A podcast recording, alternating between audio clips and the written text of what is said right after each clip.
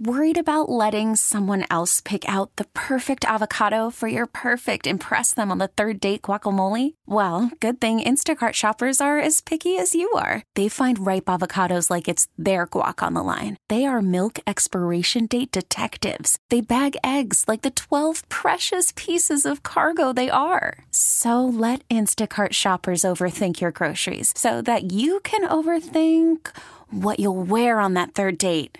Download the Instacart app to get free delivery on your first three orders while supplies last. Minimum $10 per order, additional term supply.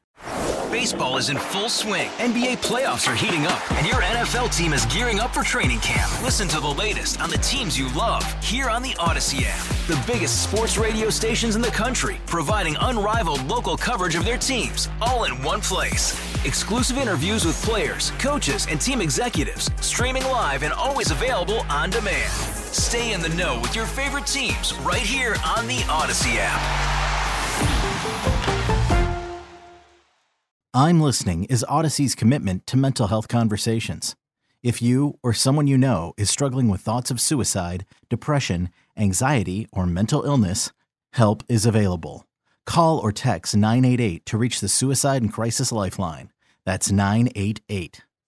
It's 706 here at News Radio 1080 KRLD. I'm David Rankin. As you heard on KRLD and seen by the in depth reporting in the Dallas Morning News, fentanyl has a deadly grip on North Texas.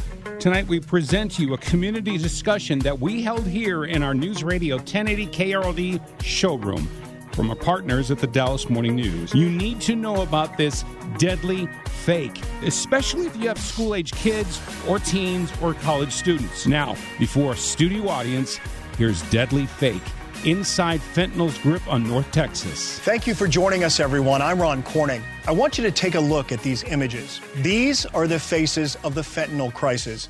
Their stories are part of a Dallas Morning News series, Deadly Fake. 30 days inside fentanyl's grip on North Texas. The remarkable journalists from the Dallas Morning News are here to provide insights, share a family's mission, and look at how North Texas can confront this issue. And as we explain who is most susceptible and how, you might be surprised to learn how vulnerable any one of us might be. Your questions are also welcome as we navigate this important discussion. A special thanks to our audience here at the News Radio 1080 KRLD showroom in Dallas. And now here is the executive editor of the Dallas Morning News, Katrice Hardy. Ron, thank you so much for hosting us tonight and partnering with us to draw more attention to this crisis. You couldn't have stated the issue more eloquently. Fentanyl is the deadliest drug ever created to date. It is linked to more fatalities of Americans under 50 than any other cause of death, including heart disease, cancer, and suicide. It's 50 times stronger than heroin and 100 times more potent than morphine. And it takes a tiny amount, the equivalent of 10 to 15 grains of table salt, to kill. The deadly drug has killed thousands of people across our state, and many who had no idea the drug they thought they were buying to stay awake or to calm their anxieties were laced with it. Every single one of them, our friends, our neighbors, our family members are the reason why we have spent months spotlighting what has become a community crisis. It's a crisis for our schools, our healthcare system, our public safety officials, and even our churches. And while it is so incredibly important to dissect and inspect and investigate this problem, it was far more critical to offer solutions and resources to help. I'd like to welcome each of you here today to hear more about the series and the devastation of this drug. Before I do, I'd like to thank Grant Moise, the CEO of Dallas News Corporation and publisher of Dallas Morning News, for always championing and encouraging us to always serve our community first with every story we pursue. I'd like to thank every family who so bravely and selflessly shared their heartrending and tragic stories with us. And of course, I'd like to thank staff writers Maggie Prosser, Sharon Grigsby, and Claire Ballor, along with photojournalist Tom Fox, who poured countless hours into this work for one reason to save lives. I'm so glad you have joined us tonight in the hopes that we together can save more. Here's more insight into what's at stake and into how and why we published this series. From our schools to our churches, to our workplaces, to our healthcare facilities, to our law enforcement agencies, not a day has gone by in quite some time that just about every single government agency or industry we rely on hasn't been faced with a fentanyl crisis. Right now, it's pretty ugly. I mean, it's just everything that is coming in is, I mean, 60% of it's laced with fentanyl. That's a lot. that means these kids have a 60% chance of dying mm-hmm. from a street drug, and they don't understand. They're buying Percocets or they're buying Xanax. They think they're coming out of a medicine cabinet, and they're not. Fentanyl does not only affect one kind of person or one kind of place. It really is happening everywhere, and it's happening in all of our schools. You know, it's an incredibly addictive drug. Uh, and I had kids sitting there in the nurse's office crying about, I just need, I need it. I need it, I need it. My hope is that people read this series and come away from it knowing how to protect themselves and their loved ones from fentanyl. And I also hope this project challenges some of the stigma around drugs and people's perception of addiction. If every person who reads even one piece in our Deadly Fake project will talk to everybody they cross paths with, especially young people, about the reality of any pill actually being deadly fentanyl in disguise, that will mean that our project was successful. And now let's begin our discussion. Ron, thank you again, and I'll turn the evening back over to you. Katrice, thank you. I want all of you now to meet Peter and Lael Brodsky. Their son Jacob is one of more than a thousand fentanyl victims in just the last two years in North Texas. At just 21 years old, Jacob died from a single fentanyl pill disguised as a Percocet. Peter and Lael have an impressive track record of seeking social justice for the most vulnerable among us for a very long time in DFW. And now Lael has jumped into action, lobbying lawmakers and researching pill presses and other equipment used to stamp and disguise fentanyl as prescription drugs. The Brodskys told reporter Sharon Grigsby that sharing their story as part of the Deadly Fake Project and appearing here is a last reluctant try. Maybe Lael says someone will finally listen. Well, we are here to do just that listen. Here is Sharon Grigsby with the Brodskys. Sharon? Thank you, Ron. And thank you, Lael. Thank you, Peter. I'd like to start with y'all sharing what you're comfortable about Jacob and about the circumstances that led to his death. Uh, well, Jacob was um, a very sweet, um, very sweet boy uh, who was incredibly anxious uh, for a lot of his life. Uh, really, really struggled with anxiety, um, and it it caused him a lot of a lot of issues.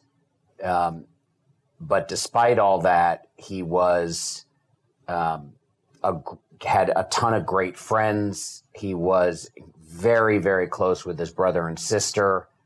Um, and, uh, and he really overcame a lot. Um, he had been in the army. When he got out of the army, he was enrolled at St. Edward's University in Austin. And at the time that he died, he had recently had his wisdom teeth out.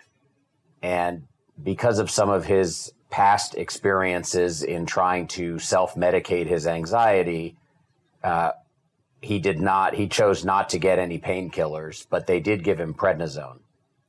And the prednisone caused him to be sort of manic.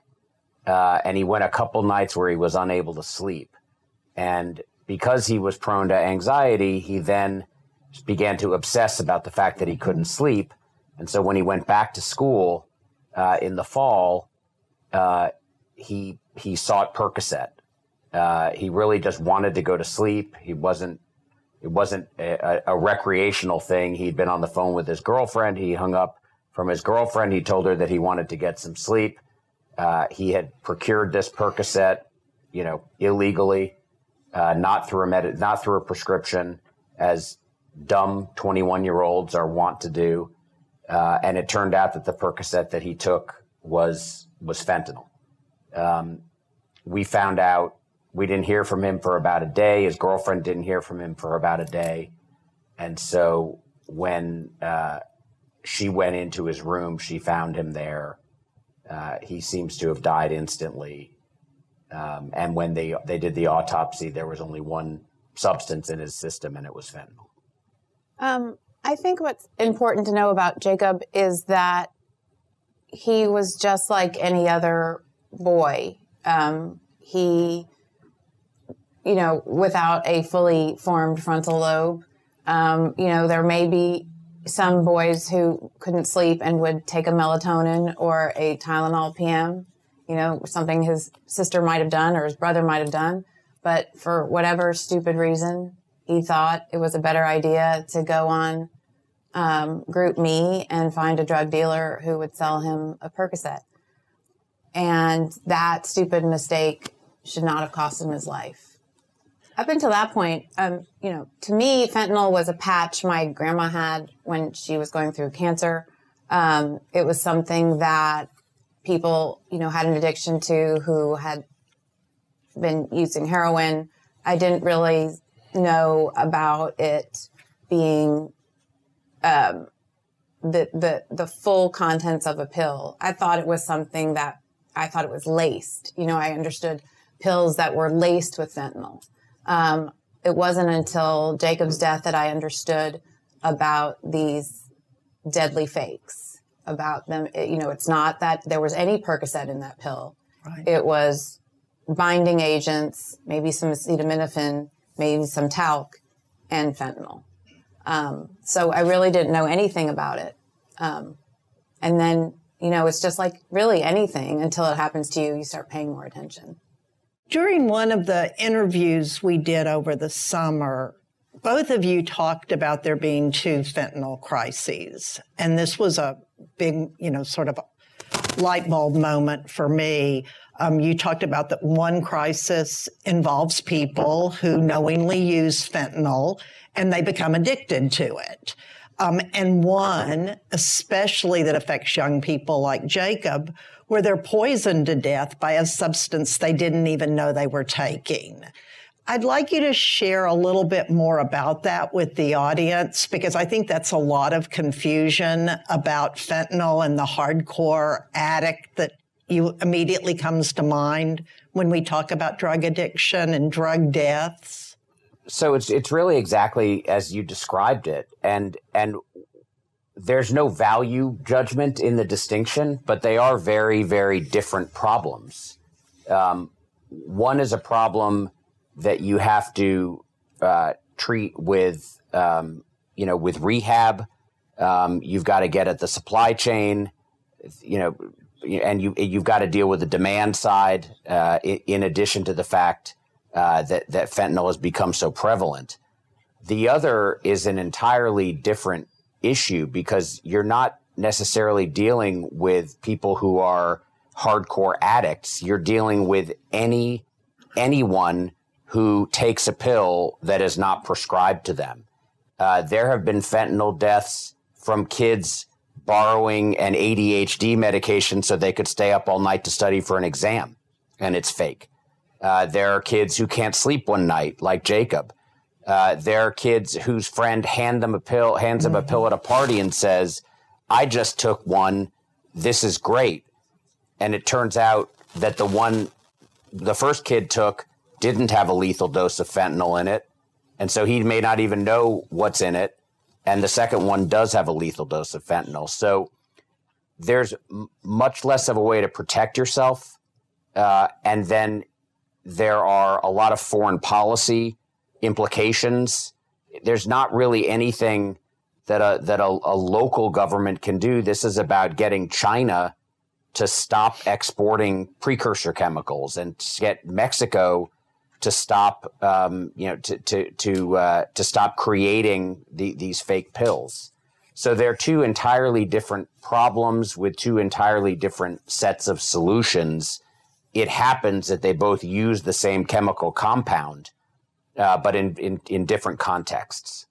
And one other thing that's important to understand that's sort of related to this, but what he referenced is people say to us all the time, it doesn't make any sense that drug dealers would sell pills that would kill you because that just seems like a very bad business model that you would sell something that would kill. So, but what I've learned from working with the DEA in Austin is it doesn't matter because they're for, you know, the three kids that died this week in Austin, there are 10 more or 20 more that are going to be right behind them buying. And the reason that they die is because there's no recipe that the people that are making these pills um, ha- have. So, you know, they're, you know, stirring them up in a pot and doing a little mm-hmm. this, little this. And so the pill that J- uh, Jacob took had a, a lethal dose. The p- pill Peter took had a perfect dose. Pill I took had nothing in it and it did nothing to me. So, you know, it's, it's, you know, haphazard. Um, and, um, that's just the cost of their doing business and it's all built in. And that's why it's so dangerous. Yeah. The, the, the margins are so high because a Percocet costs 25 bucks if you're buying it on the street. And fentanyl is so potent and so inexpensive that the margin on that pill, I don't know what it is, but I imagine it's, you know, over 90%.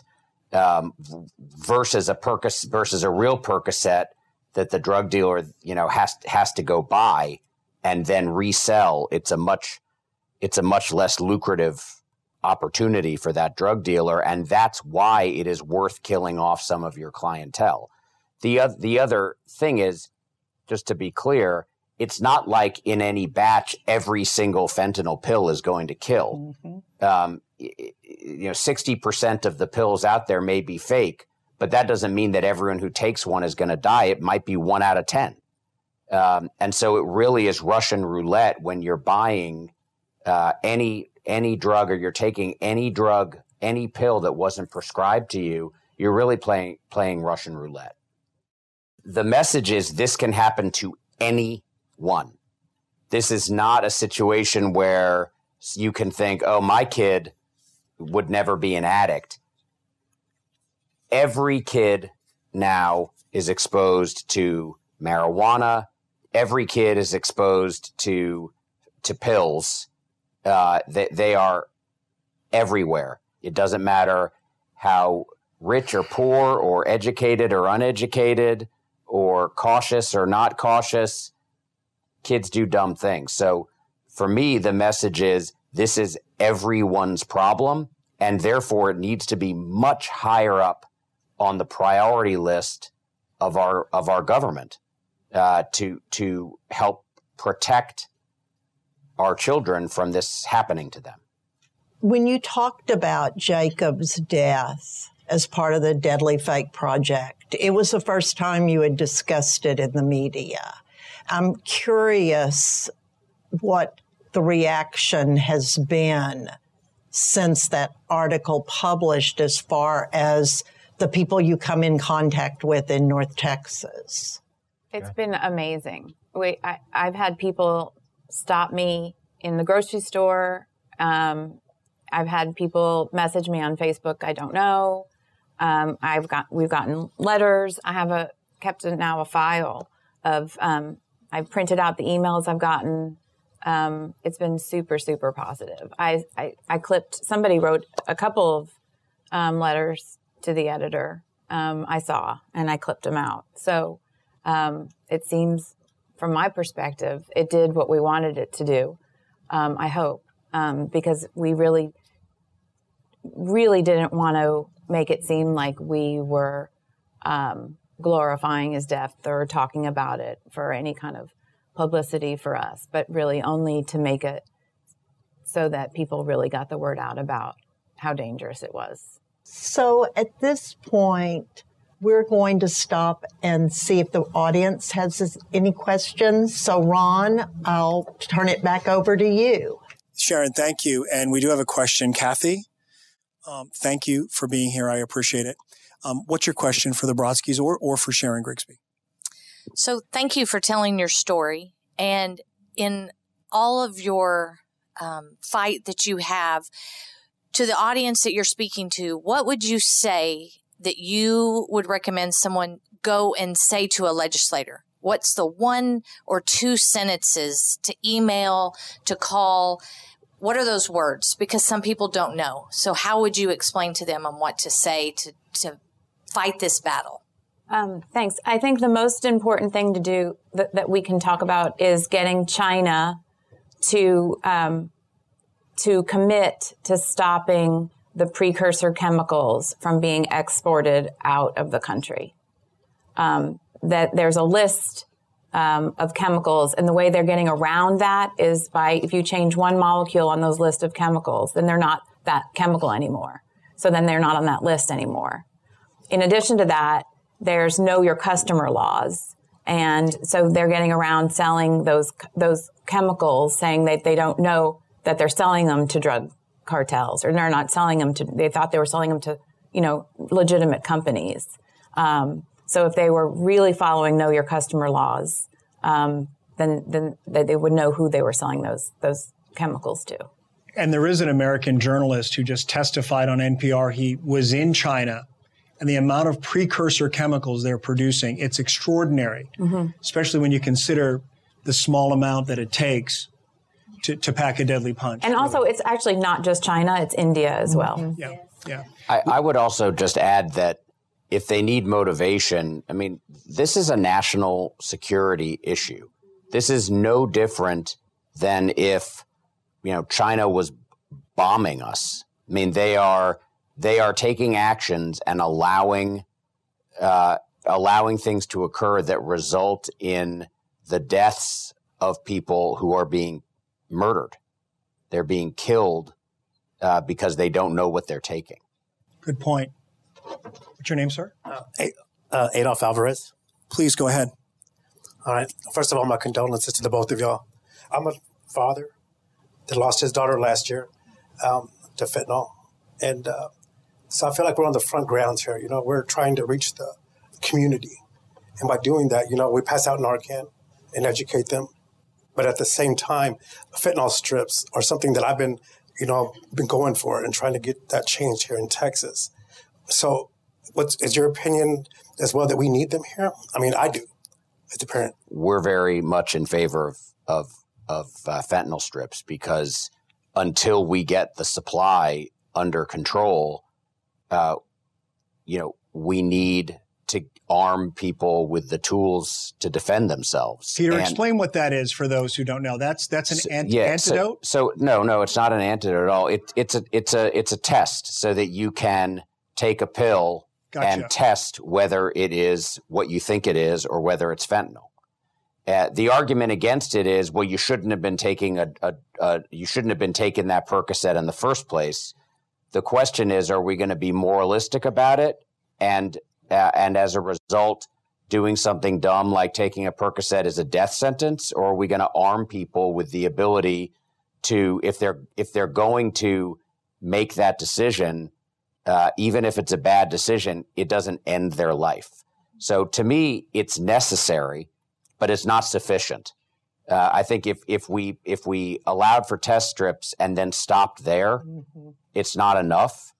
But but until we've solved the problem, uh, I'm we're both very much in favor of those sorts of of, of uh, harm reduction strategies. That's the conversation that you have with your lawmaker. I'm for this, and here's why. This is not an issue of morality; it's an issue of safety, and that's and that's the conversation you have. And I want to thank all of you for being here, for asking those questions, for sharing your stories. To the Brodskys, thank you, and to Sharon Grigsby. And as we talk about what we say to our lawmakers, we are joined by a lawmaker here. As our discussion continues, Paula Blackmon, District 9 City Councilwoman, will join us. You are listening to Deadly Fake, an inside look at fentanyl's grip on North Texas from the Dallas Morning News on News Radio 1080 KRLD. So, as our discussion continues, let this sink in. The Texas Department of State Health Services says 83% of unintentional synthetic opioid deaths in 2019 were caused by fentanyl. That number jumped to 90% in 2020 and 95% in 21, and that number is not going down. So, what are the most actionable steps? Paula Blackmon is here. She's the Dallas City Councilwoman representing District 9, and she's also a mom of three in their 20s. And if you don't mind my saying so, it, it was your son who really brought you to the forefront of this issue. And he said what to you? you are in a position to do something, you need to do that. That, and it was literally, I'd get a text every week for almost nine months. And, um, and I was like, what can I do? I, this is new. Um, it's really an international slash federal issue. But as I dug into it, there are things that we could do at a local level. And that's what we're trying to do. Well, and I think, I think this series I know this series, Deadly Fake, goes to show the value of local journalism, mm-hmm. what local journalism can do to uncover the, the real stories of what's happening in our community. And then you're in a position as a local legislator, even if it doesn't make a measurable distance right, a difference right away, to say, we're here and we care about this and others will listen. Do you feel like you're getting cooperation, city to county? I do. Um, we brought together a strike force where uh, that is the, the sole item that we're working on is that coordination and collaboration. And it's not just between two governments. It's also between our nonprofits. It's even departments within City Hall, right? I mean, because we tend to work in silos. And so that's what the whole uh, idea was is county, what can we do to help you leverage and what can we do that you can't do? And it's all about getting information. It's all about getting uh, uh, all these uh, harm reduction. It's all about starting this conversation. I mean, information is power, and we need that. It is, and yet Lael Brodsky, in her interview, one of her many interviews with Sharon uh, Grigsby, said this is so pervasive, so big, and doesn't often make a difference until it hit, hits home. I have to ask the question how much more does it have to hit home and in whose home before it really makes a difference? Because we do draw lines, do we not? In terms of socioeconomically, well, this group right. isn't as important as that group. We have to look at every crisis as a human crisis, correct? Correct. And we did that in the 80s with the crack uh, epidemic, right? right? I right. mean, it was, uh, oh, it was an inner city thing. And now that it is, uh, but you know what? I was 10 years old, right? When that was happening. And now I'm 50 and any life that goes, uh, without a, a, in a, in a harmful way, then we need to do something as a society, not just as a government, but as a society and push back and say no more. Well, and if it's present anywhere, it can be present here, everywhere, mm-hmm. right? Um, as a mother mm-hmm. with, you said 27, 22, 22, 20. 20. What do those conversations sound like for you now with your 20 year old? So um, I make this joke. My 27 year old, I sent him off to tech with a box of condoms. And I sent my 19 year old to Arkansas with three boxes of Narcan. Mm. That, that's where we are. And so the conversation is I don't care what you're what somebody tells you about a pill, it's not what it is. And Narcan is, we should say, the antidote, right? right. It's, it's it, what when, you administer when someone's had, had, an overdose. Correct. Um, and, and I will say, as of today, this, this taping, sitting here, um, Dallas County Health and Human Services has come out with their new website, fentanyl, fightfentyldc.com. We'll put it here at the bottom of the screen. I'll say it again, fightfentyldc.com. And, and their work is greatly inspired by what you're doing at the city council, by what the Dallas Morning News has done with this series.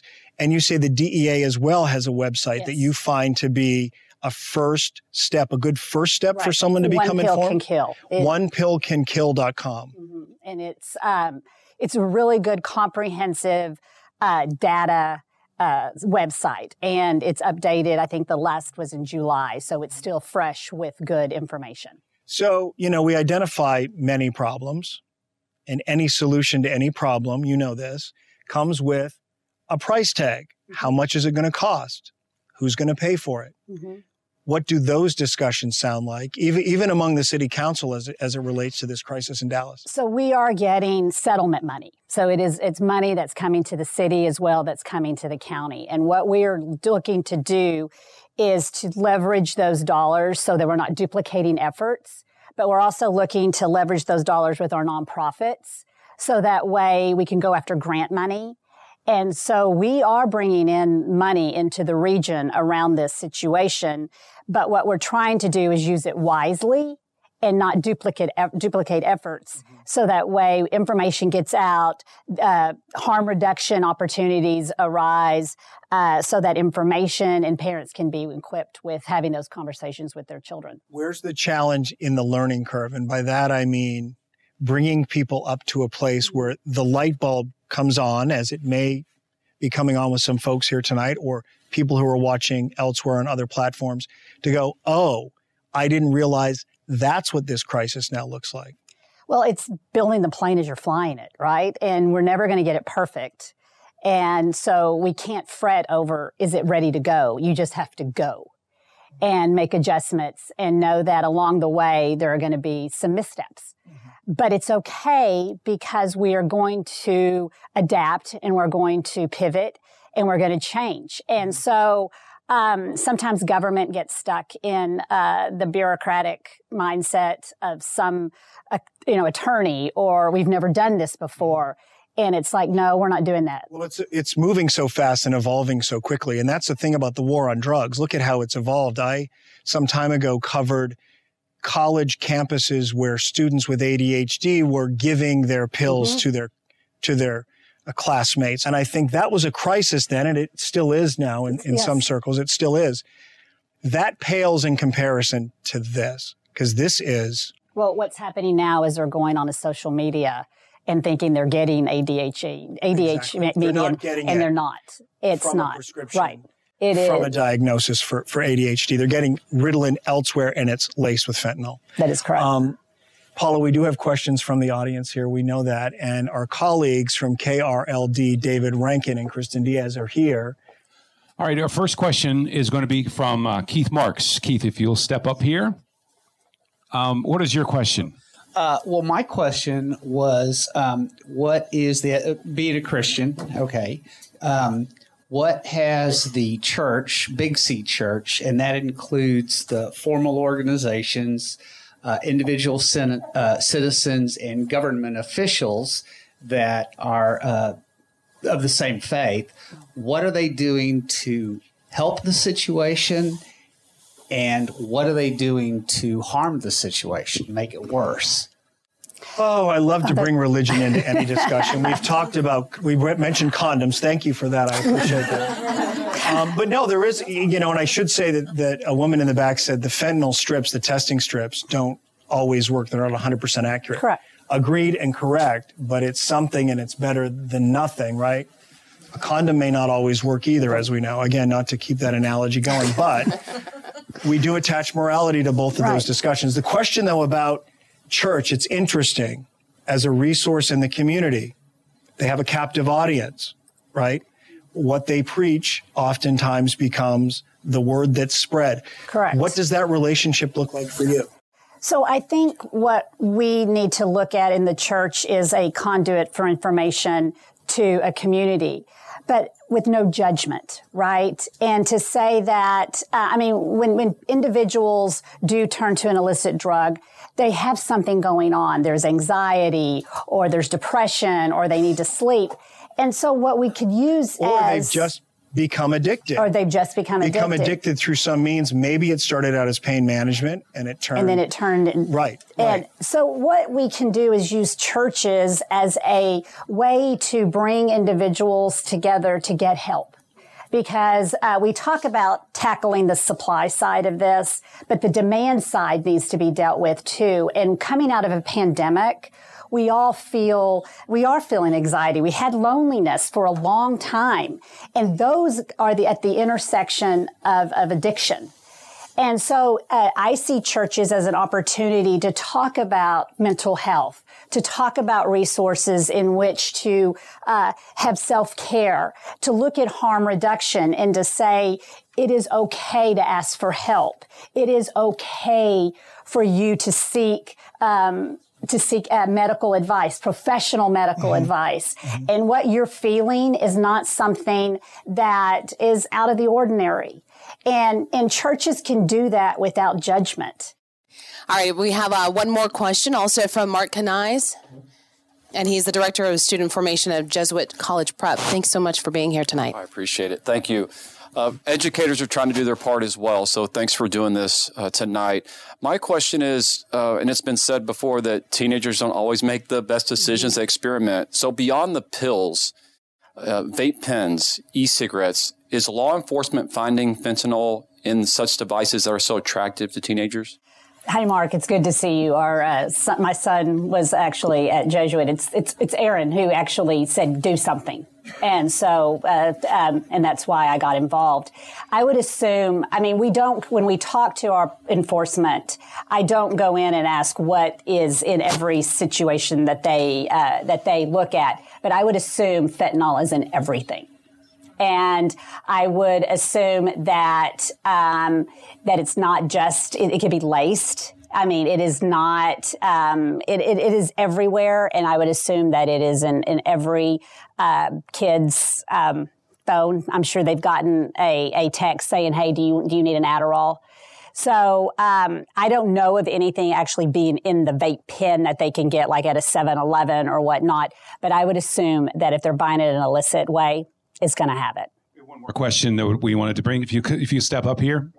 Hi. What's your name? Uh, Stephanie Hellstern. Okay, Stephanie, what's your question? Um, so I have been on this journey a little bit longer. Um, I dealt with this right during the middle of COVID. Um, lost my only son, Kyle. So I have been, um, just say most of the parents I know here, I do know. Um, I first just started at schools and churches. Most people want to act like it wasn't happening there. Um, my son's own school wouldn't either. And so I started North Texas Fentanyl Coalition. And exactly what you're saying is what I'm trying to do. It takes all of us. I've been rallying for three years since this has happened. Even went to Washington, D.C. A lot of us here have gone. Um, so it's just the biggest. And frustrating, right? That this you lost someone. Yes, and um, and no one seemed to care. No, it took maybe a month or so to be like, here's the three things to do. But nobody's giving PSAs, talking about it. Most of us, you can ask in this room right now, we've given our own money. Um, it took me to start a nonprofit. Finally, we got Governor Abbott. We did a, uh panel down on his twice. It sucks that it's like another person we lost and it, it happens to them. Mhm. And then they get involved. I got to say that I'm finally glad after three years, um, you, y'all all saw finally we have laws passed. My son's case was immediately closed, acted like he was addict. He wanted to buy weed that day, and all his friend had was a Percocet. I hear those stories over and over, and so when I get the next parent, I'm like, "Here's the process. Let's go through it." And we try to fight. Um, and I'm glad that there's laws and things are happening, but. I'll be honest, I have not had many politicians actually on my side. They won't show up at the rallies. It's mainly us call me. parents. Okay. I'm going to hold you to that. And um, that's my next thing is it's getting all the people together and um, segregating it out to all the areas that are actually doing the things that we need to. Um, because it's nice that we all have our little organizations, but we all need to be coming together. Because like my big idea is, in this is, we have different areas doing things, but like, okay, you're having an event there. Let's all go to your event. Right. Let's all go over there. Okay, go over there. That way we're not taking from all the resources and things. We're actually working together. So I'm so glad. Let me just say that I'm glad I'm here. I'm trying not to get emotional because I'm actually finally, I feel like God was telling me is start in your own city and the people will just come.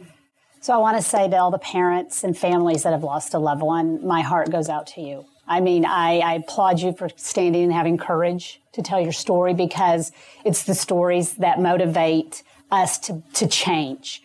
And uh, we were in Austin. We, uh, I testified uh, a lot on this, and uh, the testing strips are stuck, but we're taking it to the federal level. And harm reduction is a way to help individuals. So don't give up. And you've got two of us on Dallas City Council that are continuing to walk alongside you uh, because um, I don't want another child to go. Well, thank you, Thank you. for sharing your story. And, and I hope you all know that this news organization, the Dallas Morning News, is not going to stop reporting on it either. Thank and the strides you all are making and the work you do. And, and hopefully by amplifying that, you'll get the support you need. Paula, thank you. Paula Blackmon Thank you. from the Dallas City Council. Thanks to our audience members for being here. And when we come back, the Dallas Morning News executive editor Katrice Hardy is back here on stage debriefing with two of the reporters who spent countless hours and weeks bringing this series to print, and more on how the Dallas Morning News is taking the lead to find a solution. Deadly Fake, available in the Audacy app at KRLD.com and more. Next on News Radio 1080 KRLD. Call from mom. Answer it. Call silenced. Instacart knows nothing gets between you and the game. That's why they make ordering from your couch easy. Stock up today and get all your groceries for the week delivered in as fast as 30 minutes without missing a minute of the game. You have 47 new voicemails. Download the app to get free delivery on your first three orders while supplies last. Minimum $10 per order. Additional terms apply. All star closer Kenley Jansen, we have a question. What's the best podcast of all time? Baseball isn't boring, baby. I'm Rob Bradford, and every single day I'm sitting down with the biggest names to show you this great game is the greatest game. It's my podcast, it's my passion. It's a cause I started more than two years ago and is now the most prolific national daily baseball pod there is. Another fact, so jump aboard the BIB Express. Follow and listen to Baseball Isn't Boring, presented by Wasabi Hot Cloud Storage on the free Audacy app or wherever you get your podcasts. This is the News Radio 1080 KRLD special presentation. As we continue our discussion around the Dallas Morning News series Deadly Fake, you've probably gathered that our children are at great risk. So the DMN will distribute 100,000 copies of Deadly Fake to more than 430 Dallas County schools, reaching middle schoolers and their families. It's an effort made possible because of a partnership with Dallas County Health and Human Services. Executive editor Katrice Hardy is here now to lead a discussion with reporters Claire Ballor and Maggie Prosser to go behind the scenes on their reporting and discuss what more can be done to save our kids. Katrice? Ron, thank you so much. I would love to begin our conversation, Claire and Maggie, with asking you to share one fact that you unearthed that shocked you about the impact of fentanyl in our region. You know, I'll say that when I've been asked this question, which I've been asked it a lot since taking on this project, um, to me, the, the most shocking thing, it, it happened right at the beginning of, of doing this reporting for this project, was really coming to grips with the very different realities that so many people in our community are living. It was shocking to realize how many people have been really horrifically impacted by this drug and simultaneously how many people have no idea that it even exists in legitimate medical settings, let alone in illegal ones as well. And so once I really realized that, that kind of brought this gravity to the work that um, I was doing on this project of, you know, feeling this overwhelming sense of responsibility to do what I could to close some of that divide of those those very different realities that that people are and have been living in North Texas for, for a while. I um, did a ride along with a paramedic in Tarrant County, and I was asking him, you know, why do you use fentanyl in ambulances versus some other pharmaceutical opioids? He was like, well, you know, we've tried morphine, and the side effects with some of those other drugs are so much worse for people. So when you have a broken bone, morphine takes longer to kick in. People feel groggier afterwards. Fentanyl uh, is, has shorter effects for people, so they snap out of it quicker. So in those uh, hospital and emergency settings, it's very, very effective for people in severe amounts of pain. And I want to add too um, a myth that I really like focused on in my reporting. And oftentimes you don't find people who are seeking out fentanyl specifically. Oftentimes it's someone who has been introduced to opioids before and more and more the heroin or whatever their drug of choice is, is being adulterated with fentanyl now. And they inadvertently get hooked on it. Um, that's the case with the woman I met for the Project Brooklyn, who we reported on. She was addicted to heroin. She inadvertently started taking fentanyl, and it was all that she sought out from there on out. So we really have to, you know, seek help for those people too who are inadvertently getting addicted to this drug. So we've talked a lot about 20 year olds and young people um, who uh, make unusual, or uh, for them it's not unusual, but stupid choices is what I think I've heard. Is there a different conversation that we should be having with middle schoolers? Um, well, uh, I spent time in high school, but I will say across the board, you know, you have those conversations early on with your kid about don't take a pill from a stranger, um, whether it's Tylenol ibuprofen up to a Percocet. And obviously, older kids have a better understanding of what a Percocet is compared to your 13 year old. Um, but yeah, I, I think that those conversations, just like sex education, they vary just depending on your, your age and comprehension. I think something that that I learned in reporting on this that is so important for people to let kids know too is to not take a pill from even someone that you know well, but you don't know where that pill came from. Because we see this, we've, we've heard many stories of this happening too, where someone uh, took a pill from a very trusted friend or a family member, and even that person who gave it to them had no idea what was actually in it, that it was fentanyl. And so I think that that's a critical part of the conversation too, is that unless this is a medication that has your name on it or your parent gave it to you from an ibuprofen bottle or something, don't take it. Very good advice. And I think, you know, one of the things we wanted to do was end the series not just with information, but hope. Um, and I, I think that you guys did a really good job of ending the series with the story of a young family. And Claire, I know you spent a lot of time, um, a woman who just had a baby um, and was afraid the baby would be addicted to fentanyl. Um, is there any update um, about them? So that story was on a woman named Naya. Um, she became addicted to fentanyl from taking what she thought were Percocets, and it wasn't um, until years into her addiction that she learned that she had actually been taking fentanyl the whole time. Um, and and she discovered that um, not long after became pregnant and was battling her addiction. She um, and her baby are doing well. Um, she's learning how to be a mom, which is not easy, um, but she's also learning how to do that while um, staying strong in her sobriety. And um, her story just really highlights the the long journey that people have ahead of them when you know you've overcome a really highly addictive substance like that. Anyone who's who's dealt with addiction, I think, knows how difficult that part of the journey is too. But um, she's has a healthy very happy baby boy, and, and they're doing well. Thank you both so much. Thank you to Sharon as well, who got us inside Parkland and some of those other places where it's really difficult um, under really trying circumstances. Thank you guys. I'll toss it back over to you, Ron. Thank you all. And you know, for as much information as we've as we've brought to bear here today, and as as much as is contained in the Deadly Fake series, we still have questions from our audience. I know you have a question, ma'am, if you don't mind. Um, standing up. What's your name? Um, Jerry Horton. Jerry, and what's your question? Um, so first, I want to say thank you for everything that you guys have done to bring awareness to the fentanyl crisis. Um, so I am a mother. I did lose my 23 year old daughter in 2021 to fentanyl poisoning.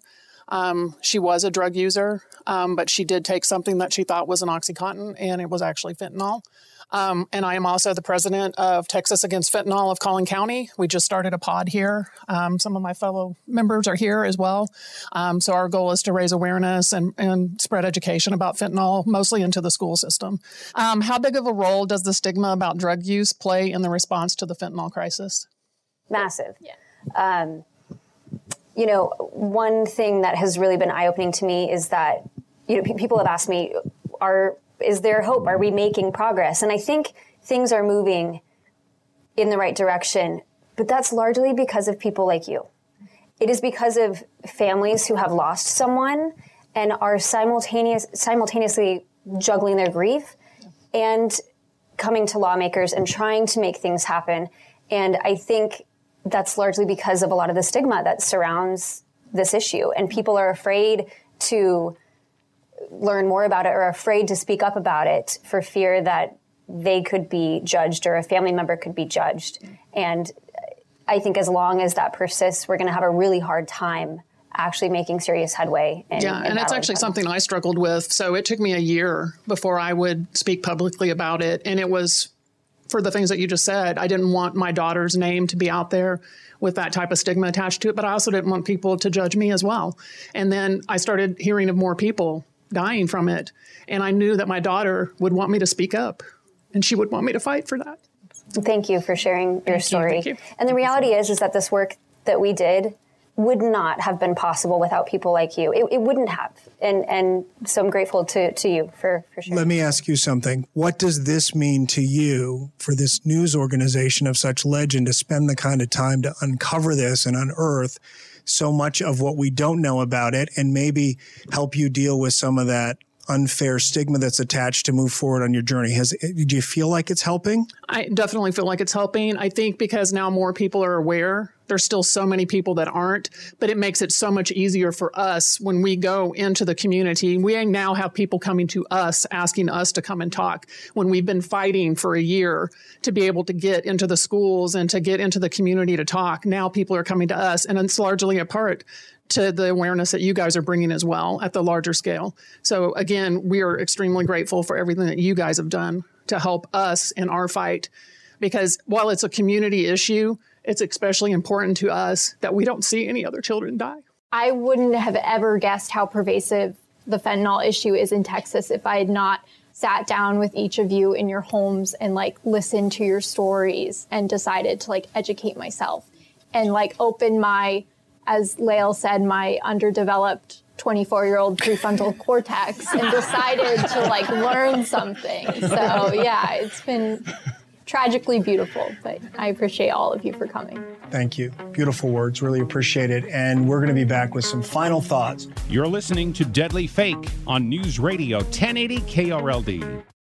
If you missed any portion of this special presentation or you want to share it with other parents and friends, it's available now in the Audacy app at krld.com and at dallasnews.com. Thank you to the Dallas Morning News for the collaboration with News Radio 1080 KRLD. As we wrap up our discussion tonight, I can't emphasize enough how thankful we are to have you join us.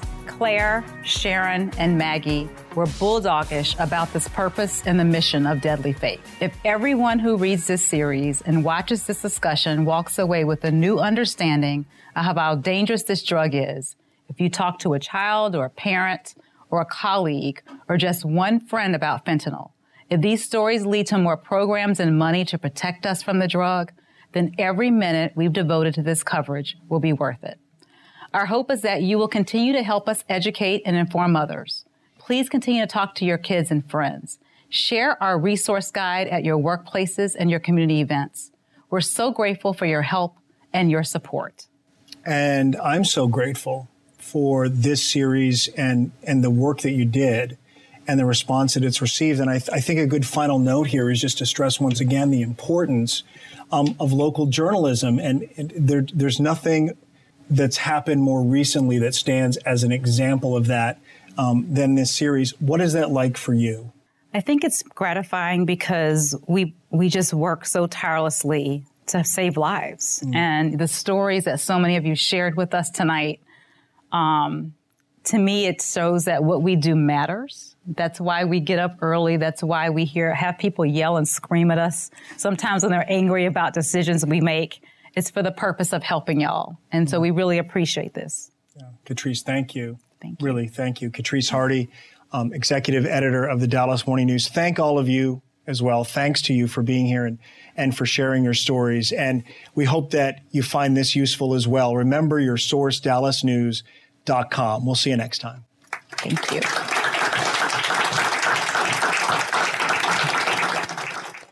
All star closer, Kenley Jansen, we have a question. What's the best podcast of all time? Baseball isn't boring, baby. I'm Rob Bradford, and every single day I'm sitting down with the biggest names to show you this great game is the greatest game. It's my podcast, it's my passion. It's a cause I started more than two years ago and is now the most prolific national daily baseball pod there is. Another fact, so jump aboard the BIB Express. Follow and listen to Baseball Isn't Boring, presented by Wasabi Hot Cloud Storage on the free Audacy app or wherever you get your podcasts.